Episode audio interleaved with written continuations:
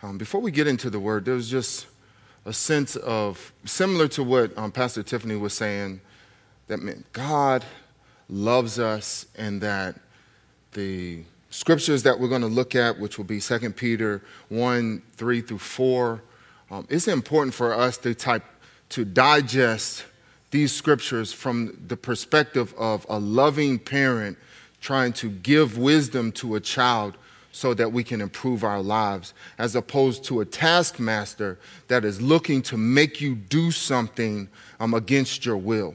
God wants the absolute best for us. Sometimes that doesn't always feel well. I mean, I'm a parent, I have four kids, and there are times when you know, my kids, they don't really want to do their homework, but I know what's best for them in that regard, that they need to do their homework um, so that they are able to um, have an opportunity in life by doing the best that they can here. Not that everything ends if you do bad in school, but why not put them in position where they can um, start off on an easier pathway than if I just allow them to not do homework and things of that nature.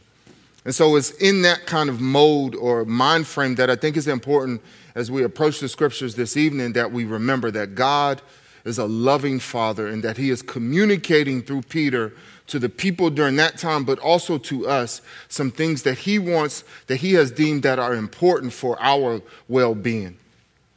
So, with that being said, um, if you haven't heard already, we will be looking at 2 Peter chapter 1, verses 3 and 4. And the title of my sermon this evening is Partaker of the Divine Nature. Are you a partaker of the divine nature? God has made some things available to us um, that should take us out of just the natural realm and put us into the supernatural realm. Not that we, in it of ourselves, are some kind of Super Saiyan, a cartoon that I used to watch, and um, things like that. Not that we've become some Superman or X Man or something along those lines, but when um, the Holy Spirit is operating through us, when we are living the God, um, a, a, lifestyle of godliness um, that is being purified on a consistent basis or sanctified on a consistent basis by God Himself, and we begin to um, live in the image of Christ, we are actually moving into a space of supernatural living. Are you a partaker of the divine nature? 2 Peter 1, verses 3 and 4 says, His divine power has granted to us all things that pertain to life and godliness through the knowledge of Him who called us to His own glory and excellence, by which He has granted to us His precious and very great promises, so that through them, you may become partakers of the divine nature, having escaped from the corruption that is in the world because of sinful desire. Heavenly Father, we are grateful for an opportunity to come before you. I'm never in a space, or I, I, try to stay away from a space, Lord, that I, I, that I will take for granted that you are here with us. You who created the entire universe have chosen here in Chantilly, Virginia to meet with us, to rendezvous here with us. And so I pray, Lord God, that you will use me as a tool to communicate the things that you want to get across to these your people. I pray, Lord God, that you will help our ears to hear well and that you will prepare our hearts so that seeds can be planted and that fruit will come about 30, 60, 100 fold. Don't allow this just to be a time where we check off the box of our religious activity, but I pray that our lives will be changed, not because of me, but because of your greatness. So I give you honor and praise in the name of Jesus. Amen. Second Peter is a letter that Peter wrote to, um, to, to several different churches. So it's not one church in particular, but there are several churches that we presumably would think that he had played a role in helping to plant, some, some, some believers that he helped to birth into um, the kingdom of God, that he was able to play a role um, in their lives. And one of the things that we find out as you look in scripture in, in verses um, 14, we see that Peter um, is really in a space where he knows his life is about to come to, the end, to an end. And so this letter actually is more like a farewell discourse.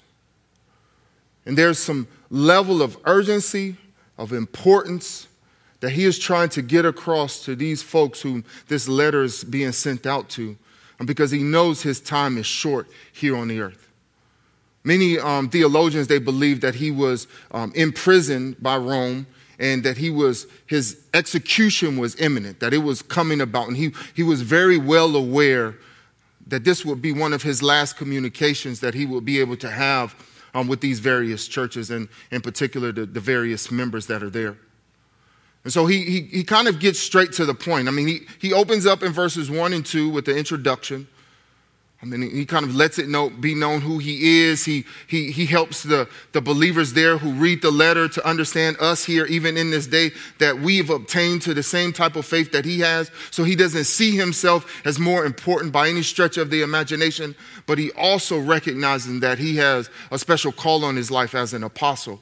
And so he uses some of that authority here in this letter so that the, the awareness of those who are listening will recognize that this is serious and that as a special messenger of God, we need to pay close attention to what is being said here.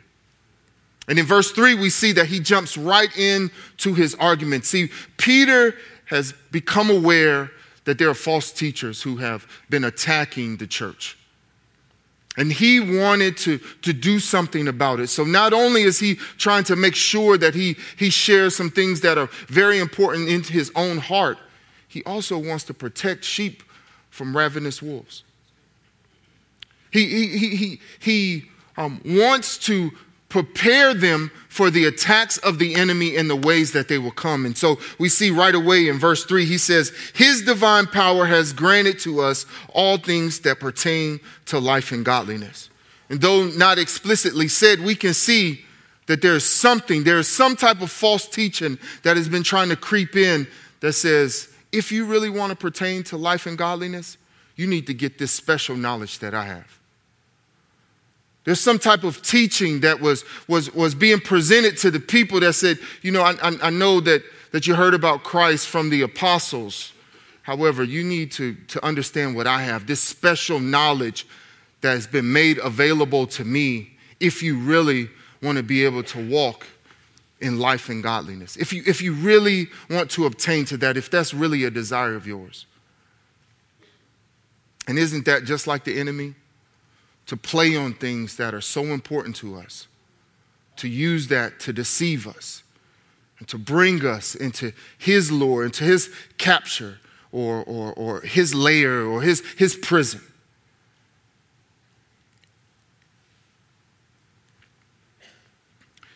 These false teachings are similar to what I, I, think is happening today when we, we look on TV or we read in the news, or, or maybe it's, it's something that we're, we're seeing with our neighbors. It's not religious in, in its nature, but there's a, a sly attack that the enemy has constantly been lobbying against us as believers that sometimes we're not aware of. I mean, have you ever really desired to have security in life? And, you, and you've been presented with this, this kind of teaching that if I go to college, if I get a great degree, and I get a good job, then I should be secure in my life. And this, this tempting kind of fruit that hangs in front of us, this constant message that's presented to us over and over again as we're going through elementary school, as our parents are speaking this message to, to us, the enemy is able to play on. See, in verse 4, what Peter says is um, that we have escaped the corruption that's of this world because of sinful desires. Sinful desires aren't always those things that, that are kind of the cardinal sins, right? Like murder or going out and, and robbing someone, stepping outside of your marriage or, or, or, or using drugs or something along those lines. Sometimes sinful desires is simply trying to do life without God. It's like Eve taking that fruit and wanting, seeing that that fruit was good for taste, but also that she could be like God. Adam following along. Sinful desires put us in a position where we want to take our own autonomy and say, God, I'll do it on my own way. And that's what is bringing about this corruption, and the enemy knows that. And so, those deep seated desires that we have, sometimes really good, that desire for security, that desire to belong, that desire to be significant. that desire to have some type of positive identity, he wants to present a different way. Just like these false teachers, they, they wanted to present a different route to achieving life and godliness. The world presents that to us. You know, one example of this I thought was kind of funny. When I was a kid, um, everybody loved Michael Jordan. And it, everybody loved Michael Jordan as far as I knew. If you didn't, there was something wrong with you or something like that. And there was a commercial that came on that was so popular in the area um, that they made a go go song about it. It was a Gatorade commercial. Somebody, no, nobody don't know anything about that? Sometimes I dream that Mike is me. I can't sing. But the reality is, they made a song out of it, and, and the Gatorade commercial talked about, man, I could be like Mike. And the hidden message behind that was if you drink this Gatorade, you too can jump from the free throw line and dunk the ball. that you would be one of the most popular people on the planet and have great shoes that everybody would want to wear. Be rich beyond your, your wildest dreams. There was that little bit of twisted truth that was in there that presented a, a lie, in essence, to me. One of the, the things about um, looking at um, Michael Jordan as somebody who I would want to be like one day, that lie comes to an end really quickly, right? Like, I'm not six six. I can't jump like that. I don't shoot that well. No colleges came to look at me um, when I was playing high school basketball. I didn't go to University of North Carolina or anything like that. That was able to come in really quickly. But one of the problems that we have with the way that the enemy attacks us is what happens when you don't come to the end of that lie very quickly. What happens when you find your significance in the idea of gaining power? So, if you become a CEO one day, then there will be some level of fulfillment for you. And you've bitten into this fruit at a very young age because of the pain that you felt from a broken home or someone doing some things that they had no business doing to you. The enemy takes advantage of that pain and implants the lie in your mind there. And you begin to pursue after this, just like these false teachers were going and they, they wanted to present something that people were striving after. It wasn't easy to be a Christian during this time. You got to think about it. Nero, the, the Caesar uh, or the emperor of Rome, was persecuting Christians. This wasn't one of these situations where being a Christian would get you ahead in life. It was actually something that was bad. And these false teachers was coming in to take advantage of that. And likewise, the enemy has done the same to a lot of us. He's presented lies. He's presented them in such a way that even though that they're good, man, I just want companionship. We begin to sell ourselves short and, and we end up in relationships we have no business ending up in. And what should be reserved for marriage, we give up early because we want that sense of companionship. The enemy presents a lie, and we don't always find out that it's unfulfilling, that it overpromises and underdelivers. So there's a deception there. And so as Peter is opening up this idea of the divine power, he says that it's by God. He says his divine power has granted to us all things that pertain to life and godliness. It's not putting our eyes on what other people are saying. It is putting our eyes and our hopes and our trust in who God is and what he has done for us and the power that he is enacting in your life to change you and make you more like Christ. One of the fascinating things as um, you think about Peter is like when he first meets Jesus, or when it's first reported of his meeting with Jesus and, and how Jesus tells him to cast off his, his ship after asking him to borrow his, his boat so that he can preach. He, you know, as a way of saying thank you, he says, Hey man, go ahead and cast out and you know, throw your nets out, you'll get a great catch. And Peter's like, Yeah, I don't know if I'm really going to do that. But he decides to go ahead and be obedient and he gets a great catch. And we see Peter falling on his face before Jesus and repenting because he recognized that Jesus was something else, that there was something else. And he knew that he was a sinful man in the presence of a holy man. See, I don't, I don't think Peter just worshiped God and just recognized this divine power because of God's position, but there was an intimacy that he had there. Because as you look at the rest of verse 3, he says, through the knowledge of him who called us to his own glory and excellence. That knowledge is not just head knowledge, it's, it's an intimate knowing. And as he spent time with Jesus over the years that Jesus walked on the earth, it's not that he just recognized that this was the Son of God, that this was the Messiah, but there was something about him, similar to how I might have seen Michael Jordan that he was in awe of this life and godliness that Jesus walked in. That the type of love that he demonstrated was something to, to go after. Like, man, I want to be just like him. And so, as a disciple, he committed his life to be like Jesus. Do you see Jesus like that? You know, we sing songs so often about the beauty of Jesus. Here, we're talking about how he makes the darkness tremble. But do you know him like that? Do you know that? Do you believe that? Do you trust that? When, when that deep pit in your stomach comes because you don't see yourself the way that maybe the song is saying that Jesus loves you, are you able to trust that He's actually going to be able to provide something for you? In your time of prayer, are you actually talking to Him or are you just saying words? When you sing, are you singing to Him or are you just singing words?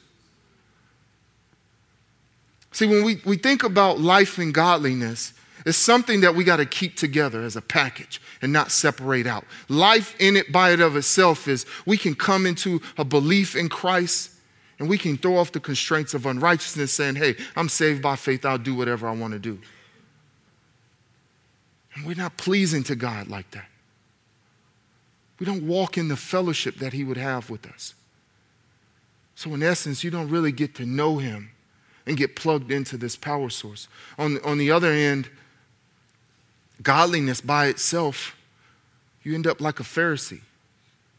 Where on the outside it looks good, Paul said that concerning the law, he was perfect, meaning that other people could not call him out on any sin. And he was a part of a sect that was a, that persecuted and had Jesus crucified. Godliness by itself is devoid of real belief, real faith in God, real relationship. And Peter didn't have that. Peter knew who Jesus was, he spent time with him, he fell in love with him, he wanted to be like him.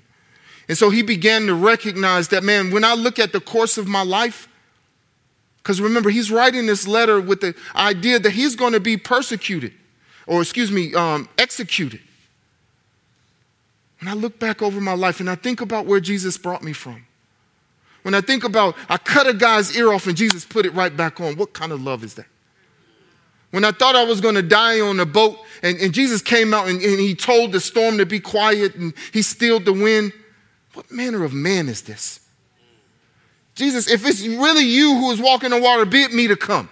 He gets out of the boat and walks on water. He sees that divine power working in his life even when he turned his back on Jesus and denied him three times? What kind of love did Jesus demonstrate for him when he told him to, that you, you have not been kicked out of the family, son? That I still have purpose for your life. That there's nothing that you've done that, that can stop my purposes for your life. See, he knew him. There was a knowledge that he had. And that we, if we want to be connected to this power, if we want to be able to fight against the lies of the enemy, especially when they come in at such intimate points in our lives and he takes advantage of the brokenness that's there for us, we got to be connected to Jesus by knowing him. And in turn, as we get to know him and as we trust him more, verse 4 says, by which he has granted to us the precious and very great promises. Do you read your Bible every day? Do you read it just to check the box? Just in case if you run into Pastor Brett in the, in the foyer, you say, hey man, I'm reading my Bible every day. Are you, are you reading it in tandem with the Holy Spirit so that you can gain more knowledge of Jesus? You know, there, there, there, there are men and women, great men and great women who have come and gone on this earth that we can read about and we can kind of know about their lives and we can be inspired by their lives, but we can never know them um, because they're gone. But we can know Jesus. Do you understand what I'm saying? We can know him. We can walk with him. We can talk with him. We can share our dreams with him. He would give us his instructions for us. There's an intimacy that's there to be had. And as we enter into that intimacy, we should be able to discover that there are promises that he has made along the way so that when the anxiety is starting to build up in my life and I'm not truly trusting that God has a future and a plan for me, I look at scriptures and find out actually He does have a purpose and a plan for me. And I can hold on to that truth, I can hold on to that promise. When he says that I will never leave you nor forsake you, then I, I, can understand that though there have been people in my life who have left me, maybe my father wasn't there, maybe my mother wasn't there, God says He's never going to leave me. Even when I fall, even when I, I mess up royally, He says He will never leave me nor forsake me. I can trust that. So, how do we move that from our head to our heart, though? Because this type of knowledge is not just the kind of knowledge that we intellectually can assent to. It's not just um, saying it and thinking that it's something that's going to come about. Well, there, there's, there's three things that I feel like the Holy Spirit has shown me. One example, um, number one, we gotta, we gotta die to ourselves. Jesus said that um, we have to be willing to lose our life to gain it. But if we hold on to our lives, we'll lose it. Some of the dreams and the aspirations that you have have come because of this false promise that the enemy has made for you and you're still striving after it, you're still going after that. And not the purpose that God has for you, not the life, the Zoe life, the God kind of life that He has made available to you. You're not necessarily walking in the godliness that comes along with His purifying work in your life because you're on a different path and you're not there to receive it. It's not that God doesn't want to give it to you. It's not that God doesn't want to work it in your life, but you're not available to it because you're on your own course and we're asking God to bless our plan when all along there may be something different that He has for you. And just in case the enemy tries to lie to you, he, God is not in the business of putting you in a position of the worst case scenario that you could ever think of. People who get called to third world countries to become missionaries there, man, they have a desire to do that. Do you understand what I'm saying? The enemy likes to tell you that, oh, he's calling you to a life of poverty and you, are going to have to sell everything that you need. Will God challenge you to be obedient? Absolutely. But there's also some, some level of, of God has put passions in your heart that you'll discover if you will walk in obedience to Him. It's not going to be a constant fight against that. So we got to die. Um, 2 Corinthians 12 9 uh, verses 9 and 10. Paul says this in confession about, um, after explaining about these, these, this um, out of body experience that someone had. Um, he says, um, but he said to me, um, in, in, so, that, so that he would not become prideful, um, God allowed him to be, have a thorn in his side. And he says, in response to that, he says, as he was excuse me, let me, uh, verse um, 8, well, Paul also talks about the, the fact that he had prayed three times to God to take it away. Verse 9 is God's response. But he said to me, My grace is sufficient for you, for my power is made perfect in weakness. Therefore, I will boast all the more gladly of my weaknesses, so that the power of Christ may rest upon me. For the sake of Christ, then, I am content with weakness, insults, hardships, persecutions, and com- uh, calamities. For when I am weak, then I am strong. See, like Paul was able to rest on a lot of things coming from an earthly perspective, but he pushed all of that aside and he said, that, that is done. And in fact, I can't even trust myself to walk this life out because I, my heart will veer into the direction that I want to go. Jeremiah says that our hearts are deceptively wicked. Who can understand it? So he had to acknowledge his weakness. We have to come to a place where we recognize we cannot live a, a life of godliness. We can't, um, we cannot get there. We cannot have the Zoe kind of life, the God kind of life that has been made available to us if we do it in our own strength. So we have to recognize our weakness and then we lean heavily on God. We don't lean on ourselves daily on a day to day practice, just as it says in Proverbs that we lean not to our own understanding. That becomes the practice. We, we, we, we brag about our weaknesses on some level. Man, I am weak. I need God. When someone says, man, Christianity is a crutch, you're absolutely right. I need God to be able to live the kind of life He designed me to have because that's the best life available to me. So, so the first step is, is this dying to self, is losing your life, is acknowledging your weakness and your inability to be able to live out this life. That's the step one. When we talk about moving this idea from your head to your heart. The second one is we got to grab hold of the promises. You can see in Hebrews 11, 8 through 10, where Abraham is being um, talked about in the, the, the Hall of Fame of faith. And it says that by the promise, see, Abraham lived in the, in the land of Ur, of the Chaldeans. He was seemingly in a good life. It's not like he was a heavy struggle, but God entered into his life and gave him a promise of a land that he would give to him. He didn't even tell him where he was going.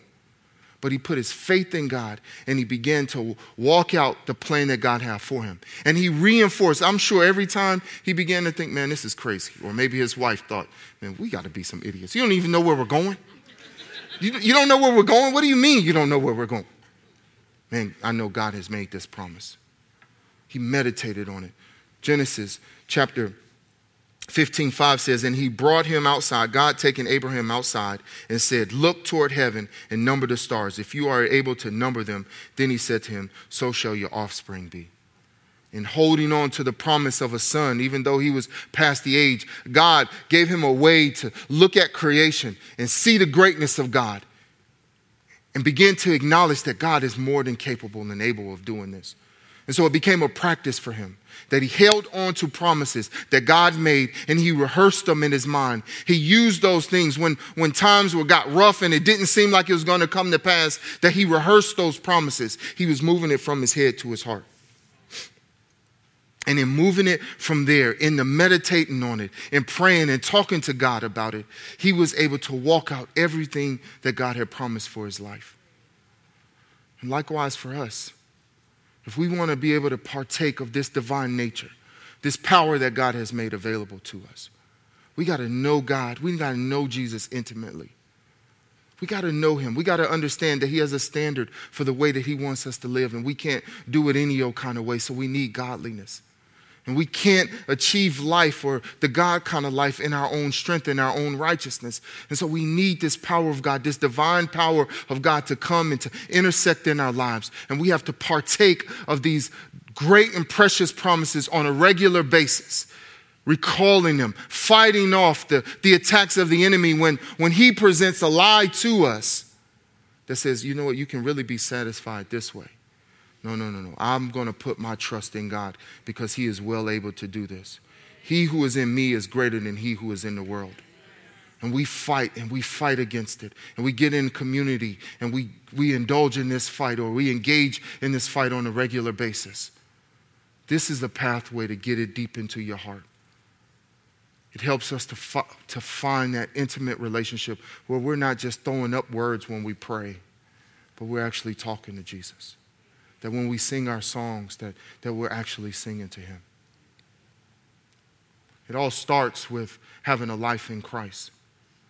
And so if there's anyone in here who has not come into that space you've not come to know him. If you have not obtained to the faith that peter starts this letter off talking about i want to give you an opportunity to do that today. To begin to take the journey to begin to um, step into what god has for you the plan that he has for your life for you to accomplish things that have eternal value. If you've never done that, I want to give you an opportunity to do that. And I just ask that you raise your hand if you are willing to make that type of commitment.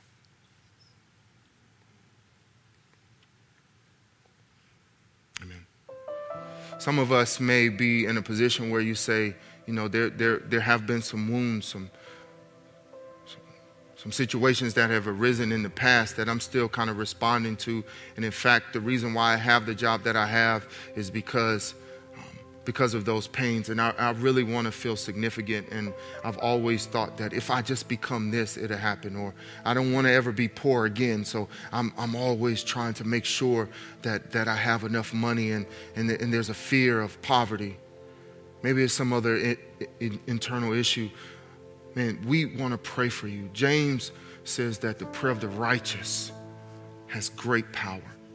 And so we're going to have a team of altar workers who are going to come up and, and, and be willing to pray for you. And then your task becomes to find the promises that can fight against that insecurity that may be there. And that you may be able to grab hold of this divine nature and be a partaker of it so that you can walk out on the life, the Zoe life that God has for us and please Him with the godliness as we emulate His lifestyle. Amen. Let's pray. Heavenly Father, I thank you so much for this word that you have given to us. I thank you um, that you've brought us into um, a relationship with you that um, we can begin to be partakers of this divine nature. Help us um, to, to move away from walking in our own strength and living in such a way that's empowered by you, where we could be considered sons of God. In the name of Jesus, amen.